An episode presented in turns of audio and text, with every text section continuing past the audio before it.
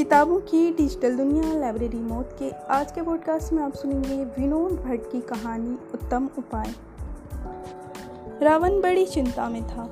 सीता जी का हरण कर तो लाया, पर वह किसी भी हिसाब से उसकी पटरानी बनने के लिए राज़ी नहीं थी। रावण ने मार डालने की धमकी दी। साम, दाम, दंड, भेद सभी नीति अजमाई, पर सफल न हो सका। सीता जी तो सिर्फ़ राम नाम का जाप करती रहती थी। दूसरी कोई बात नहीं। रावण ने अपने खास मंत्री को बुलाकर अपनी व्यथा कथा कही। यह जड़ स्त्री मेरी कोई बात मानने के लिए तैयार नहीं होती, बस सिर्फ़ राम नाम ही बोलती रहती है। राम में ऐसा क्या है जो मुझमें नहीं है? मैं तो समझा बुझा कर थक गया हूँ। क्या किया जाए कुछ समझ में नहीं आता। एक उपाय है, मंत्री ने कहा। क्या? रावण ने बड़ी अधीरता से पूछा। आप तो माया भी हैं, राम का रूप धारण करके सीता के पास जाइए और फिर देखिएगा।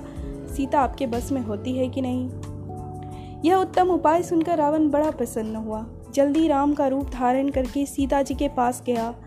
पर जैसा गया, वैसा ही दुम दबाकर वापस आ गया। सांस फूलने लगी। पसीने से तरबतर हो गया। अपनी प्रतीक्षा में खड़े मंत्री से रावण ने कहा, क्यों मैं ऐसी स्त्री को पाने के लिए इतनी दौड़ धूप कर रहा हूँ? क्यों? क्या हुआ महाराज? मंत्री ने रावण से चकित होकर पूछा। प्रत्युत्तर में रावण ने कहा तेरी सलाह मानकर मैं राम के रूप में सीता के पास गया तो था, पर सीता के बदले वहाँ मुझे मंदोदरी दिखाई दी।